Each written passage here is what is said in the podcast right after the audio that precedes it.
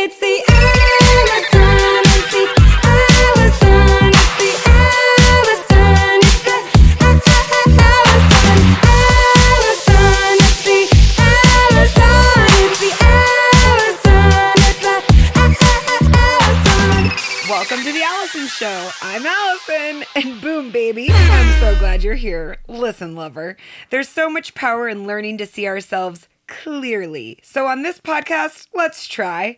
We're going to laugh together, possibly cry together, and we'll talk about why it's hard to feel our inherent wholeness, why it can be hard to feel awesome, and what to do about it. And good news, we're going to be aggressively compassionate to ourselves and others as we do it. Let's go, yo! This is episode 183. I'm here. I did that out of order, but I'm here with the lovely, the talented, the sexy, the beautiful, my husband and yours, Mr. Eric Robertson. Good morning. Hi. Hi. Hi. it's so good to see ah, you. Oh, thanks. It's been a while. Yeah. now I get to say this is episode 183, and this is an Ask Alison episode. What that means is that I have this form that you can click on and you can leave a question, anonymous or not. It is always available to you, and I am going to answer all the questions that are on it right now. Hmm. And I'm going to try to keep my answers three to four minutes. I already decided. How many do you plan on answering? I don't know, there's five or six or mm, something. Okay. I just don't want to go too long. So I'm calling this 183 Ask Alison Jealousy, Being a Human, and Picking the Thing. Oh my. That, that was the, the Is title. that the Tigers? Line, Tigers yeah, it was something along those Okay, lines. I got it. Okay, I'm not- I'm not you. the smartest guy out there. At least a few other people will get it. I think it's going to be great. This episode is brought to you by me, Alison.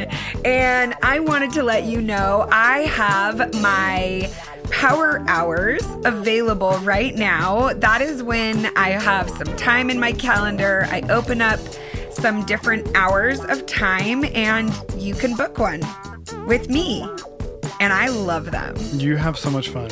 I am giddy right now because I just got done doing Yeah, one. you get you get done and you're just like flittering around. Uh, because I love talking to people and You, lo- you love ideas. I do. I love ideas. And my mom was talking to me about it. She's, yeah, you love talking to people, but you love talking to people about things that really matter and that are deep and impactful. And I'm like, yeah. Moving the needle. I like to move that needle. So there's going to be a link in the show notes. Check it out. I've just got a few spots left, I think, in January, and then I'll be wrapped up for a while.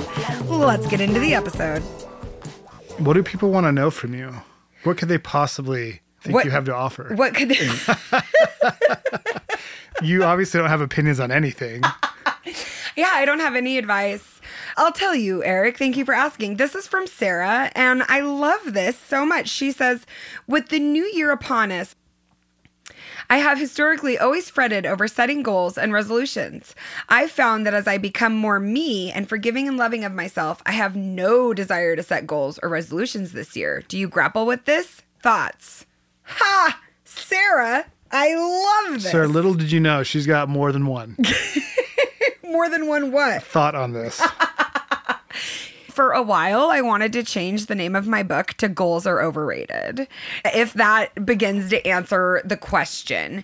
Now, here's the thing about goals. And actually, the power hour I just did, we talked about this how she was saying, usually I'm like a vision board beast, I'm manifesting. She's like, in 2023, I just didn't want to do that. And I was like, oh my gosh, in my 2023, I didn't really have that either. However, by the end of the year, and I, I don't regret anything, I loved this more like free floating, but by the end of the year, I was like, okay, so I might not necessarily want a goal, but I do love a focus or an intention.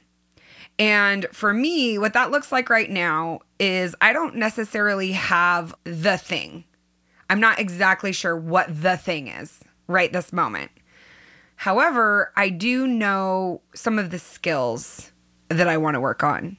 And so this shift to I'm working on certain skills which is really putting myself in this area of learning and being a beginner and just getting information rather than I am working on this and I am failing when I don't meet these goals.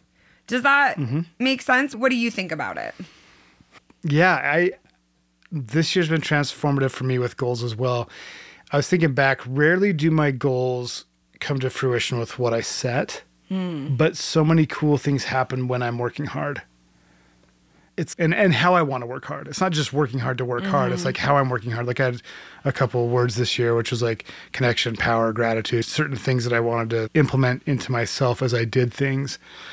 And so to me, it's yes, you can, it's great to want stuff. It's great to want to achieve stuff. Most people that I talk about when they reach that, unless they feel good and experience joy now, In the th- process in the of it. process of it, they're not, the goal is, okay, well, became a rich, famous musician. I still feel hollow. I thought Mm. this was going to do it. And so feeling fulfilled now is more important than the goals to me. Becoming whole and working towards that, like being okay with myself and being honest with myself and using these things to reach those goals is great. Like I said, I don't ever really reach those goals. Some I have, but to me, God does much bigger things for me, things that I wouldn't have seen. And so I think goals can be helpful to some people, but also just who, who do you want to become? So when you reach these cool things, you can actually enjoy it then and enjoy it now on the way. I love that. For me in 2023, the one thing that I did concretely focus on was one word. And I've done that over the last three or four years. And I start the year by doing an embroidery and art project to what does this word embody for me? And my word for 2023 was magic. And so the way that I interacted with that word was by understanding Buying a cauldron. I did buy a cauldron. that was part of it. But for me, that looked like focusing on a lot of art, a lot of creation, a lot of allowing and having faith that good things can happen unexpectedly. And so hopefully those are some ideas. I'm absolutely with you, Sarah. Um, I do think goals are overrated. I like intentions, I like skill sets, and I love that question, Eric, of who do I want to be? And I know that one day I would like to illustrate, paint a, either a tarot deck or an oracle deck. Um, and so I want to work on my art skills. And maybe I'll do that deck, but it's not necessarily a goal. It's just something that I think would be cool. But the skill set required, I think, is also the part that interests me the most. Yeah, that's cool. Awesome. What a great question. Thank you, Sarah. I love this question. She says, Hi, I'm an indie fantasy author, and your podcast episodes have helped me as I balance creativity and business side of selling books. I love that. My question, author to author, that's right, Eric, I'm an author, is how can I deal with downer days when it seems like no one is noticing or fangirling over my books? I've done a lot of events to get myself out there, and I really believe in befriending authors instead of seeing them as competition or threats to my success. I still feel jealous of others who seem to be selling more than me. I keep thinking I'm not doing something right, either as an author or the marketer. I know my purpose is to write and not sell X amount of books. How can I better return to the creativity and write what I'm meant to write? Any experience or encouragement would help. Hmm. How funny. It just is. It's my whole life. Yeah. First thought, there will always be someone selling more than you. Ah, so always. true. Always. So true. Unless you're J.K. Rowling. Even then, everybody hates her. No, I'm just saying Yeah. there's always going to be someone who's selling more. I've gone through that where you feel like I'm doing something wrong because no one's buying my stuff. But let me tell you this, Yeah. and then I want to hear your answer. When I'm in a creative funk and I think that people don't care, and this happens quite often, I always remember that my best stuff that gets me more work and is most fulfilling to me is the stuff that I'm obsessed with. So make the craft that you're obsessed with. You are already obsessed with if you're already an author and you're still here doing it. So you, you there is something there that like gets you excited, is magical, whimsical. Follow that. Make your make it yours. Be stoked on it. And then let the outcome be the outcome. That's not your thing. Your job is to create it and then learn. And when I try to like what's what are people going to like? That is pure misery. Trying to create something that you think someone else will like. That you're it's already gone if if that's how you start your project. So that's my life experience. Do stuff you're obsessed with, and that's the stuff that people catch on to.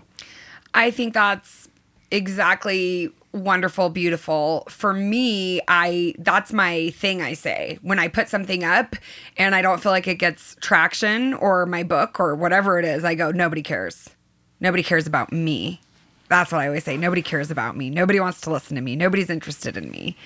And it does feel that way. And it feels crappy. And you're like, I spent a lot of time on this. And I know it's good. And that person has crap over there. And why is everybody into that crap?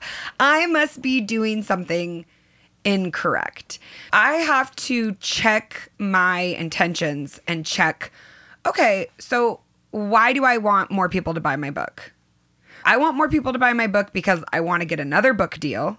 I want more people to buy my book because I think that I should be a best selling author. I want more people to buy my book. Oh, wait. Actually, when I talked to somebody yesterday in a power hour and she told me that she took my book with me to the hospital when she checked in to take care of herself, that's actually why I want to sell more of my book. I do want all of the glory. I do want all of the accolades. However, they're not my driving factor anymore. And I have to remind myself that. I think it sounds like we're in a similar boat where you know you're writing what you want to write and you know you're creating these good things, but coming back to, oh yeah, I I do want to sell a lot, a lot of books because it would validate me, I believe, in different ways. However, I really freaking believe in this message. And I want somebody who's in the lowest of low spots to be able to take my book with them and feel like it is this gentle, loving guidance. That's for my book. Fantasy oh my gosh, you want people to explore new worlds and get out of their problems and into expansion. What a beautiful offering. That is why we storytell. That is why we develop characters so that we can learn about ourselves and learn about the people around us. And I was able to attend a conference. Elizabeth Gilbert, who's an insanely successful author, has written lots of different types of books. And somebody like you and me got up and said, I'm an author and I have such a hard time selling my books.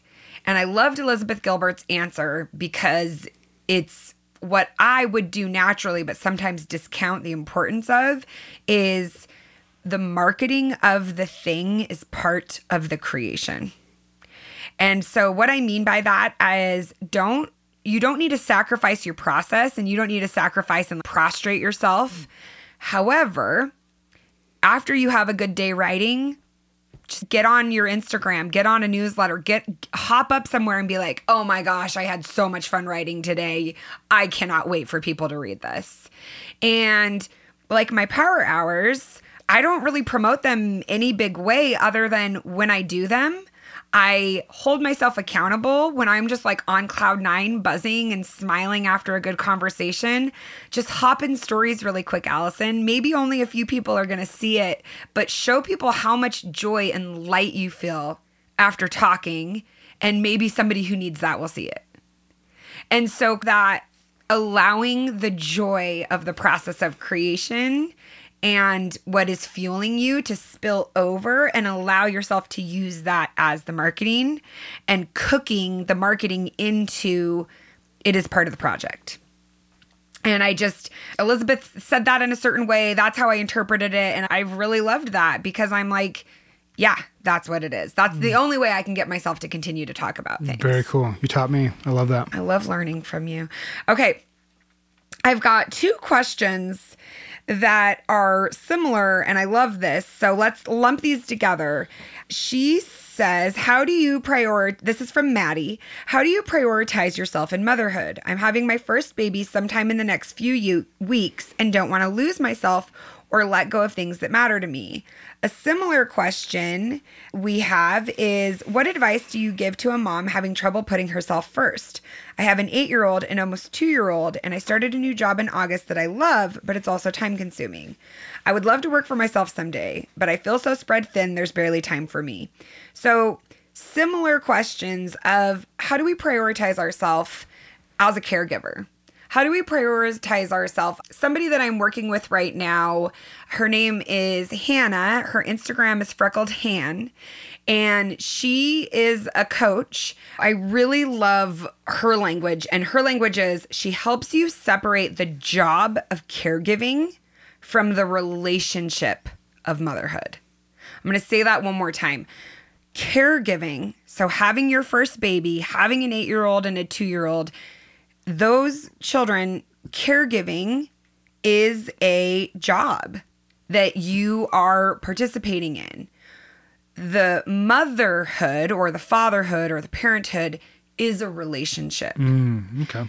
And I really like that language and that idea because when you focus on the relationship with your child, that is very different than parenting your child.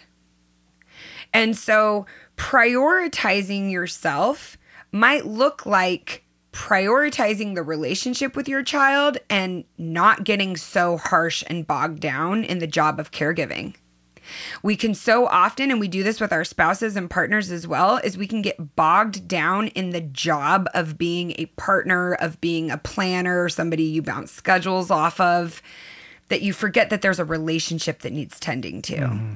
And so, in that same vein, to answer the question of how do you prioritize yourself, is okay, so you need to have a good relationship with yourself so that you can have good relationships, period. Hmm. And so I notice when I don't have a great relationship with myself, I don't show up in relationships in a way that I like as much. How could you? And it's even okay when I'm not really aware of where I'm at mentally, emotionally, internally, because I'm just going buffering with lots of different interaction. I might be having a conversation with someone, they're sharing something really intimate and personal with me, and I've got whatever looping in my head. The way that I'm going to show up to that conversation is a lot different than if mm-hmm. I've prioritized a good relationship with myself Yeah. The way that I'm going to show up to Fiona bugging the crap out of me or Ginger asking me for the same thing 30 times in a row at the most inconvenient times is going to be very different when I prioritize having that good relationship with myself. That makes sense. And so I think to answer both of those questions, my advice to a new mom, a brand new mom, would be you are still you. You're going to have this baby and you're going to develop a new relationship. So you get a new love of your life. And that is so cool. That's so cool. It's so cool. Like you get to have this new love of your life and it's a relationship. And just like you dated a partner or you spent time developing a relationship with other people, it's going to develop day by day over time. And you're going to learn how to do it day by day. And then the way to prioritize yourself, especially if you've got kids, they're eight, they're two, you've got a new job, and not feeling guilty for prioritizing yourself is remembering one, think of your eight year old, think of your two year old. Would you ask them to never think of themselves, to prioritize your relationship with their mom? Do you want them to grow into adults who don't do what they want to do and are just trying to please you? Maybe for a minute, but not like actually truly, right? Right. So you are setting the tone, you are setting the boundaries, you are modeling. I check in with myself, I take time for myself. And that might even look like just being open with your kids. So every year, Eric makes a song for me for my birthday with the kids. And this year, and, and they all sing like a different verse, and it's amazing. I love it. And this year, Fiona, one of her verses for my birthday was even when I want to hang out with her and she's working, She'll always make time after. she'll make time after. And when she like had that line, I was like, I've like never worked less in my life as her mom, right? However, I was like, I love that she sees me working and knows that even if I'm working, I'll make time for her. And she turns eight this week. So she gets it. She sees it. She sees that I'm prioritizing doing work for myself or work for somebody else when I have calls, right? But also, she knows that I'm going to make time for her still. And hopefully, that can just be some incentive. You're modeling that for your kids. You can preach at them and teach them all day long. It's never going to impact them as much as what you model. You mm-hmm. read parenting stuff all the time. Do you have any insight on these things? My insight is your actions are exactly what they will follow. The words are useless. That's pretty true. Yeah. Clean your room, but my room's a mess. Yeah, exactly. Exactly. Make your bed. My bed's never Yeah. made. Yeah. So I hope that helps you, beautiful babes. I love this one. I want to do all the things. How do I pick one to start with? Do all the things. Don't pick one. Do it all. Especially if you're in your 20s. Do everything. Do them all at the same time. At the time. same time. I don't know. That's such a hard question. You need to go deeper and get to know this person more. Because I just did a call where we discussed something similar, I'm going to assume a bit of context and it might be incorrect. I think often when we want to do all of the things, what we actually mean is I want to take an action and have it give me the result, which is the end result of the big thing I want to accomplish. For example, I want to be a keynote speaker speaking to 10,000 people. I that means I want to have a job or host an event and I want hundreds and hundreds of people to show up because that seems like a logical next step to do that thing that I want to do when if I actually take that step and nobody shows up, it makes me feel crazy. I'm delusional. I'm an imposter. That's why we don't do it. because objectively, all you're doing is okay, you want to be a speaker? Get on Instagram, get on TikTok, speak to camera. Mm-hmm. Objectively, all you're doing is talking to camera. But what it means to you is if nobody watches this and nobody responds to it, my dream of being a speaker or doing this thing that I feel called to do isn't valid. Mm-hmm. So then we go into there's 10 different ways I could get this going and get started. And I've got to pick the right way to get started. Otherwise, I won't get the end result that I want, which is the analysis paralysis, mm-hmm. which we then go, I have so many different things I want to do. I can't choose one. Yes. But also in reality, we're not choosing one because when you choose one, there's this perceived loss of all the other things you could be doing. Yeah, I have a thought on this. Give it to me. If I was talking to this person, I would ask them what their interests are. And let's assume that it's not analysis paralysis. Let's let's say this person really likes so many different things. True story. I would say if they're ready to go into the career, and first off, your dad gave me some good advice. He said you should be in your career by 33. Do a lot of other stuff before that. Try it Love out. that. I love that advice. Thanks, that, that actually took a huge weight off my shoulder when we were first married. So you have all these other things. One thing to be aware of is whatever your passion is, if you make that a career, it will become a transactional thing and it will take some of the magic out of it. And then all the other things that you're interested in can become hobbies, which will support a fulfilling life. So be aware of that. Whatever you choose will lose some sort of magic and also be able to grow if you're doing it every day. It just becomes more real and uh, I wish I had better language to, to think express that. Does it it. make sense? Yeah. It- It'll lose some of the whimsy of that thing. But I have so many things I want to do and I have so many hobbies and those things enrich my life. So you can do a lot of stuff. Absolutely. But the one you choose for your career or the two things that you choose for your career will be different than those other things that support your joy. And I love that. I love what you said because it also, I think, gives a different perspective to this question where it's like when you have a lot of things that you want to do and you can't choose one, ask yourself, what is it you're trying to do with the thing? Meaning, what need are you fulfilling? What um, longing? This is very philosophical. This is a 30 minute answer potentially. Like, Yeah. it's- no, it's, what you're saying is absolutely right. Yeah, and where and it's like, diving into it. I want to do all these things. The underlying that might be a symptom, right? But the Mm-hmm. cause might be I just want to feel more creatively fulfilled. Mm-hmm. And so maybe even looking at it that way, which is oh, I want to do ten different things. The commonality there, the underlying denominator is creatively fulfilled. Yeah. So then you just pick one creative project and you go, I'm going to allow this one project to do that, and then I'll switch it up if I get bored. Yeah. Love that. Okay, in that same vein, this is another great question. How do you find discipline with your creativity? Is there such a thing? I'm unruly. I love that question. Oh my gosh. Is I've gone, good I've gone, question? uh, yeah, it is. It's such a good question. And the reason why it's a good question is because there's no answer. That I've gone through so many phases of what schedule should I do? Should I do my admin stuff first or create first or get up early and create or read first? There's so many. I don't, and I, I don't even know that I'm in the right spot. It's phases of life. Yeah. It's what you're interested in. It's what you what's possible. But that is such a good question. I would love to know what you think. I love Stephen King's book on writing. I also have read a lot of really great books on creativity and art. The Artist's Way mm-hmm. by Julia Cameron is phenomenal.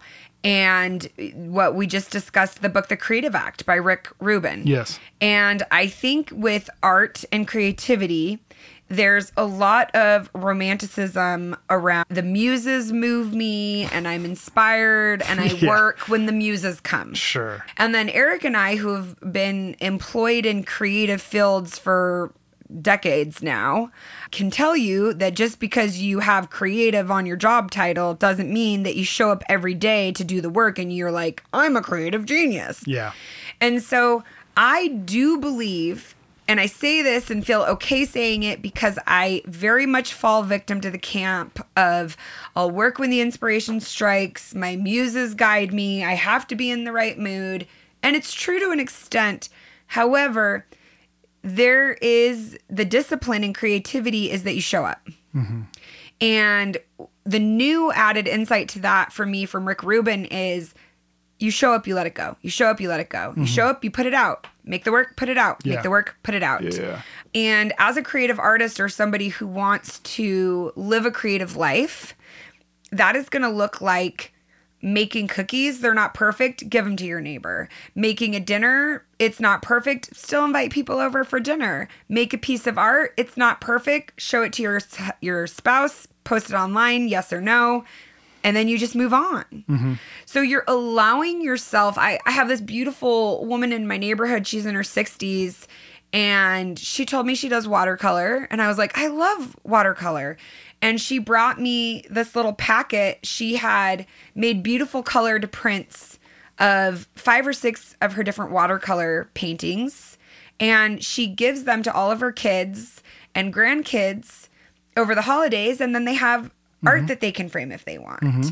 And so I even loved that where it's like she's not posting on social media, she's not looking for the validation there, but she has this beautiful creative talent. She doesn't consider herself a professional painter, but she gifts her art to the people that she loves. Yeah. With one's in our room. It's awesome. Yeah, or the octopus we have hanging over our bed. And so I think the discipline is you keep creating, you show up. Yeah, it's a discipline. It's not motivation is pointless. Yes. you- motivation lasts 30 seconds. It's discipline. Discipline is what all artists will tell you how they get successful.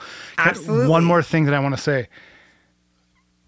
I- When I learned about other creatives like the greats, musicians, composers, playwrights, authors, and I learned how much they actually work a day, this blew my mind. Most of them only work about 4 hours a day. The Yeah. rest is filling their well. And so I've actually I don't I go two to three hard, and then and that is my best work.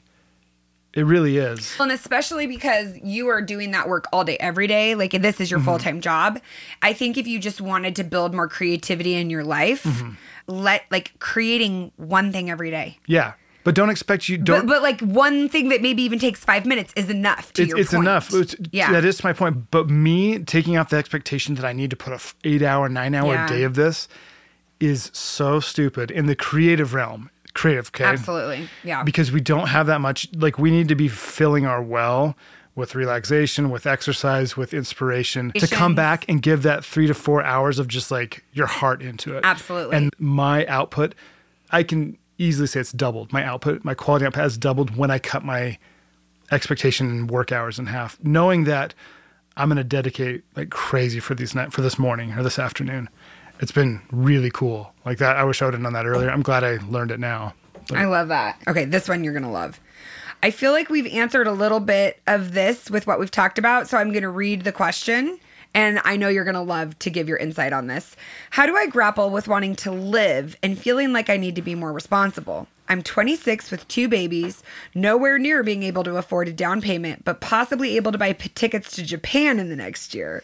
I want to do it so bad, but feel stupid for maybe making 32 year old me angry for not buying a house. Is owning a home everything in this life? Sad.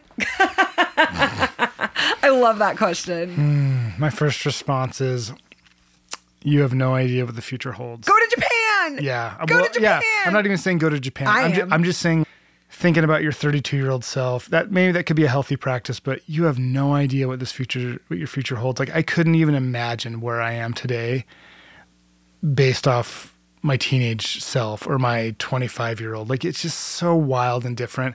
And I think it's a form of pride to think that we know, like we put these limits on ourselves. We have no mm. idea what connections we're going to make. We have no idea what opportunity is going to come along. And I would trust your intuition. I think that God gave us this intuition and this curiosity and passion for life. And yes, a house is amazing.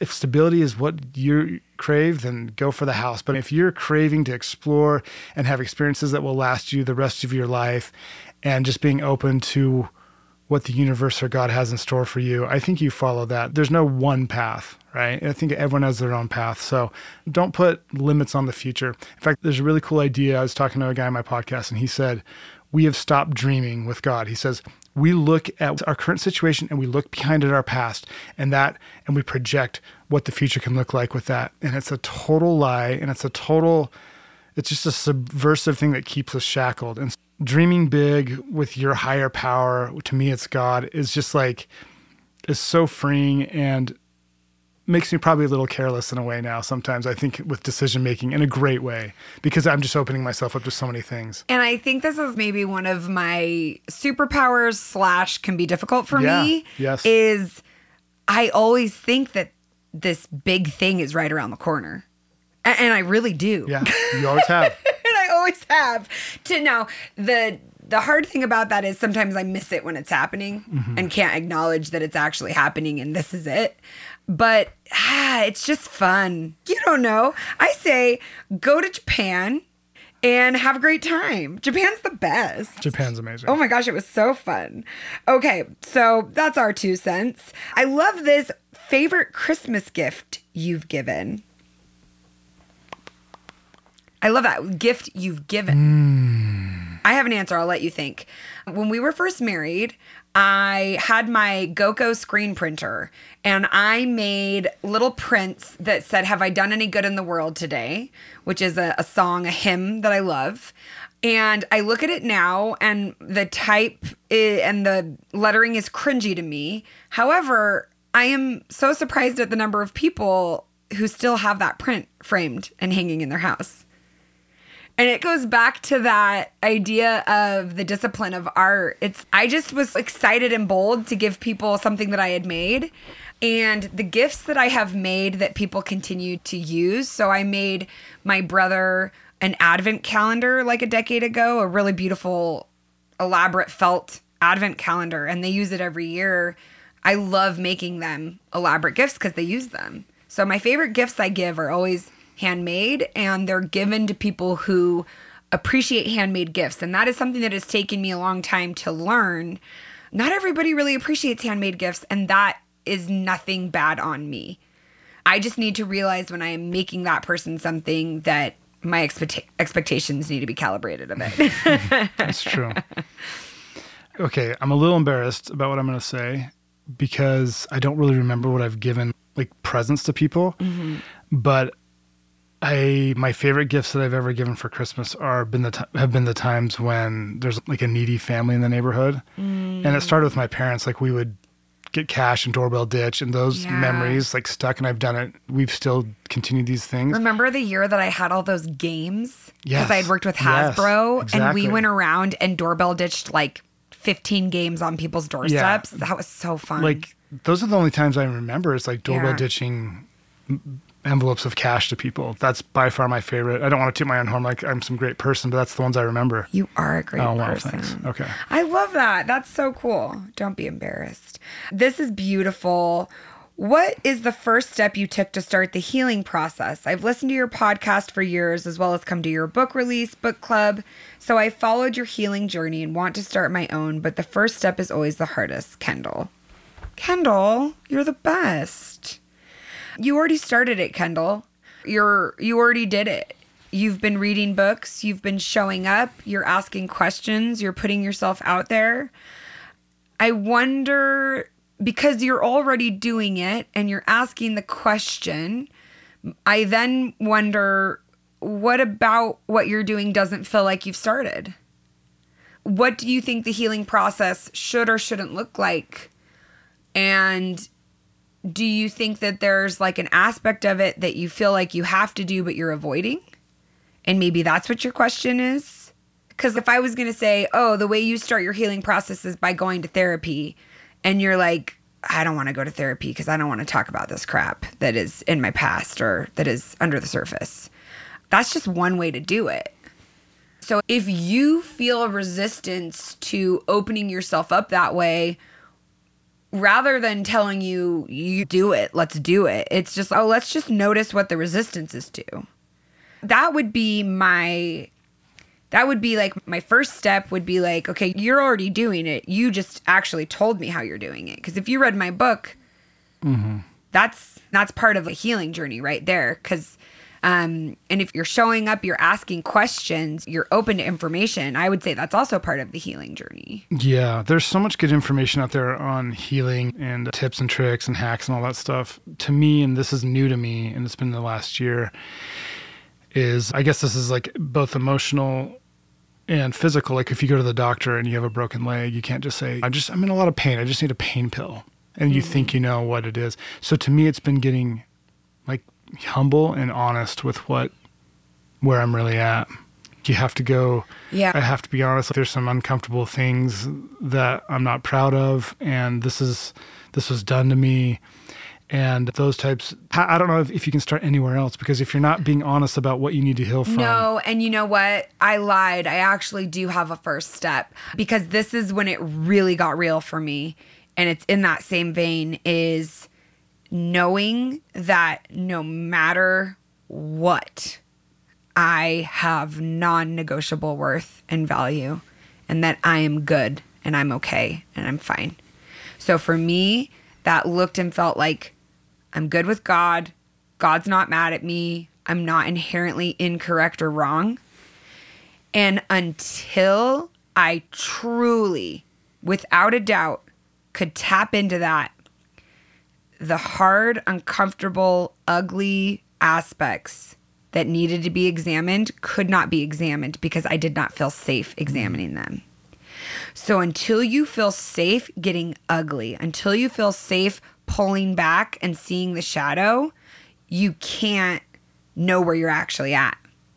And that is why I am passionate about my book, which by the way, on Amazon right now is only $15. It's like at its lowest price. Oh. I think cuz they're trying to sell them. But like but that knowing your inherent worth, that is the point of my book is locking that in.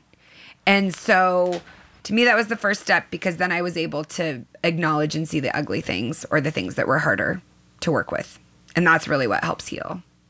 All right, those are all of our Ask Alison questions for today. You guys, I absolutely loved this. Eric, I loved you dropping your insight. I'm here to serve. You, you took my line. we are so grateful for these questions. We're grateful to ha- be able to have a conversation with you guys via the podcast. We'd be even more grateful if we had some reviews.